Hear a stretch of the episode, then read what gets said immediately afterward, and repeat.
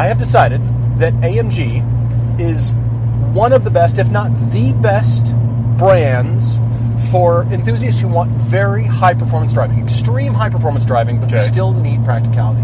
Because there's many sports cars that offer extremely high performance and excellent driving dynamics, but they're not practical in any way, shape, or form. But here's AMG putting out on their smallest car, it's still $70,000, but on their smallest sedan, it's called a coupe, but it's a sedan. It's that Mercedes coupe styling. Coupe. It's the four-door coupe thing that they are so excited about. It's and got the BMW did the Grand Coupe.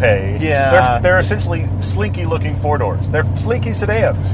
Nevertheless, they have applied their AMG magic to this smallest sedan, and it is superb. It's spectacular. I can't tell you how much I like it. Okay. But you might be asking, well, why would you pay $70,000? Why on earth would you go pay that much money? That is a lot of money. Yes. The base price of this is $55,000, which is no small chunk either. Absolutely. Let's start with the engine. There's really two big things about this car. First is the power output, and then there's the torsional rigidity. That makes a car superb to drive. But the power output, AMG... Mercedes has told us that this is the highest output turbocharged four-cylinder engine in series production on the planet, in the world. Well, it is a 2-liter four-cylinder, which everyone puts in every car on the planet, and the power they get out of this is far and away beyond everybody else. 384 horsepower, 354 pound-feet of torque. That's so a lot. Nearly 400 horsepower out of a 2-liter turbo from the factory, which means it has a warranty. I know there's somebody out there that has got a 2-liter turbo with even more power and whatever, and it might blow up next week. But it's reliable. But this is coming off the production line with a warranty at nearly 400 horsepower for a 2-liter four-cylinder turbo. That's astounding. It's shocking that that's the power that they've got. I'm putting this in manual mode so I can shift. Yes. Because I just want to hear the crackle. Yes, you're all about the crackle. Crackly crack. Mm-hmm. Well, to do this kind of power output, as with any car, the biggest enemy is heat. Yes. And the big story here is thermal management, or to be more succinct, thermal efficiency. Different than the 35, the lower generation, the lower flavor of this. Which still has 300 horsepower, by the way. Which is still great. Yeah. Mercedes has taken this engine and spun it on its vertical axis 180 degrees. So the exhaust manifolds in the turbocharger are facing the firewall, so they're closest to us right now. Yes. That means the piping, the ducting up front, there's less diversions for the piping, and it's shorter.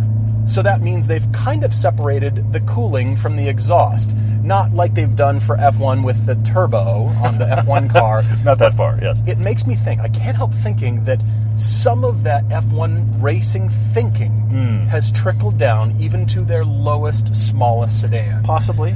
They gave us this. They've offered this to us. And they have almost re-engineered the front end just to be able to do that. Think about that. You spin the engine around, all the points where you mount the transmission, everything changes. Yeah. And that has helped them get this power output. And it's astounding. There's just ever so much turbo lag.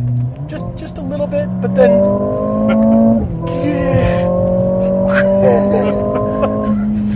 It has an absurd amount of power. This is like a 3,600 pound package, and it may as well be 2,000. It just rockets this thing down the road. It is amazing that they have so much power out of what you know is a tiny power plant. And the thing I keep laughing about is this is the same size engine that honestly probably powers more cars in the world than any other size engine on the planet. The 2-liter four-cylinder is the world's most ubiquitous engine. Yeah, true. And here, listen to this.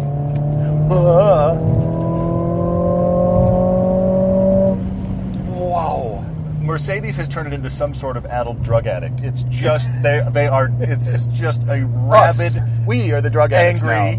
Such a powerful engine. None of the specs. We talk a lot about how specs don't define a car. None of the specs in this make any sense when you see what the engine is. Or even when you see what the car is. It's like, why on earth is that way? Why does it have that much power? Why does it have drift mode? This has drift mode. It's an all-wheel drive system. I can't believe it. That can send power to the rear, of course, because it's designed as a front-wheel drive chassis. So it sends power to the rear, but then it has clutch packs to send power to an individual wheel on either side, and it has drift mode, which means it can go all rear. awesome. Is mad, it's madness. I mean, you see small little Mercedes sedan. You don't expect the power. You don't expect the price. You don't expect the drift mode. What is going on here? It's very fun, though. 70,000 all in. You think, okay, you get this kind of power. You get the re-engineered engine and the layout, but you also get this torsional rigidity. They have gone after the entire body structure. They've put a plate underneath the engine in addition to putting essentially what amounts to gusseting in the underbody to make everything really, really stiff, you can including feel it. A rigid member to the steering rack. Uh-huh.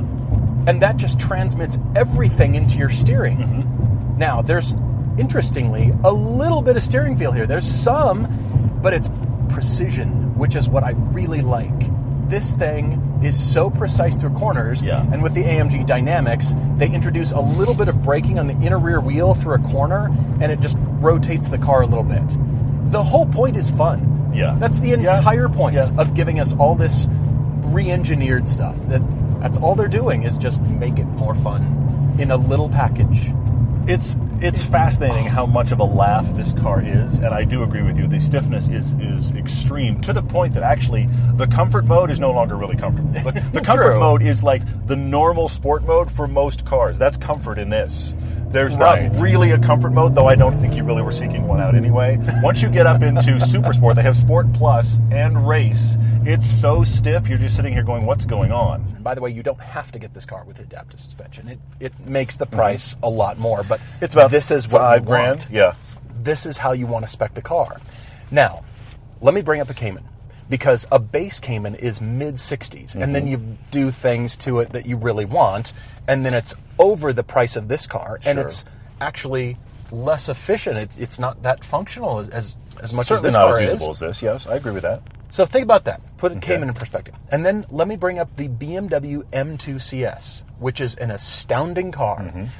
The BMW has 444 horsepower. It makes more power, and I know you can get it with a manual transmission. This is 0.2 seconds slower. It's usable. You get the Recaro seats. You get the night package, so all the trim is blacked out. The canards, have you seen the canards on the front? That's an extra package all by itself. The aero pack that adds canards. Yeah, So you get all this now for $70,000. Doesn't seem like quite so much now when you compare it to the performance of a Cayman and a BMW M2 CS. Look at this car. Extreme high-performance driving. It's a lot of fun to drive. I think it looks great. Look at what Mercedes is doing with just surface alone. There's not a lot of lines going everywhere. It's just surface, and they're using actually highlights to design everything. And it's interesting. It's fun to look at. It feels luxurious. It's well-built.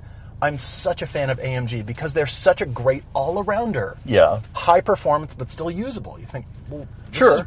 You could do a road trip in this, because they're the hot rod kings, and they're hot rodding all the Mercedes products. Yes. So the Mercedes product comes to them already more usable than a lot of other things, and now they're taking it and going extreme hot rod, and we wind up here, which is nuts. Now this is pretty much the last of the MBUX system that we really like before everything is changed over to new Mercedes systems here, but it's still excellent. We really like it. Great. The seats are amazing. Recaro seats are fantastic. If you get the seat package, they're thin, and they've got the hard shell back on them. That's the way your package is well spent. Honestly, the seats are spectacular. There's other stuff in there, but you get the performance steering wheel. Mm-hmm. So you're at a high level. You're at AMG level in the smallest car. It's pretty good. Yeah, they've done well. They've done well here. I have many things to say. Well, you need to experience the crackle, the pop when you let off. All right, that's the best part. We'll do. We all want to talk about the go fast parts we're thinking of putting on our vehicles. But what about the stop fast parts? Brakes are an essential part of your vehicle's maintenance, and upgrading is better than just simply replacing. You can transform your vehicle into a stopping powerhouse with a PowerStop brake upgrade kit that includes carbon ceramic brake pads, drilled and slotted rotors, and all the stainless steel hardware that you need to complete your upgrade. PowerStop is on a mission to provide a complete and affordable brake upgrade kit for pretty much every vehicle on the road. If you tow, they have that. Off-road, track days, they have all that as well. They even have kits for brand new vehicles like our Toyota GR86. Take care of your brakes and even improve them by heading to powerstop.com and entering your vehicle's information into their easy-to-use brake finder that'll match you with the right brake kit for your vehicle. you want to just go driving fast in this car. That's what for sure allows you to do. This feels special and like it's ready to drive fast when you're driving slow. In comfort mode, it feels special. And that's because it is so very stiff and it has so much power all the time. Yep. When you are driving this slowly, it still feels like you did something cool and you bought something special. And that's interesting because a lot of powerful cars, honestly, when you drive them in slow situations, they don't feel special anymore. I'm glad you brought that up because it's usually you got to go the high limits to go find that fun. Yes. And it does it at low speeds. This does feel special even at low speeds. Another thing that's interesting is this one has an 8-speed dual clutch. Mm-hmm. The lower two, including the AMG 35, have a 7-speed dual clutch.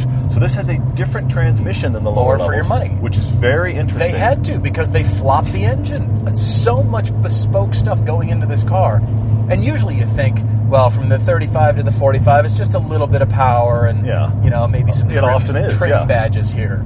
They have extensively re-engineered the car to do this version. There's a lot going on here, and it is very fascinating. The big struggle I have with this car, because it is very, very fun, is the price compared to the market while in search of a buyer.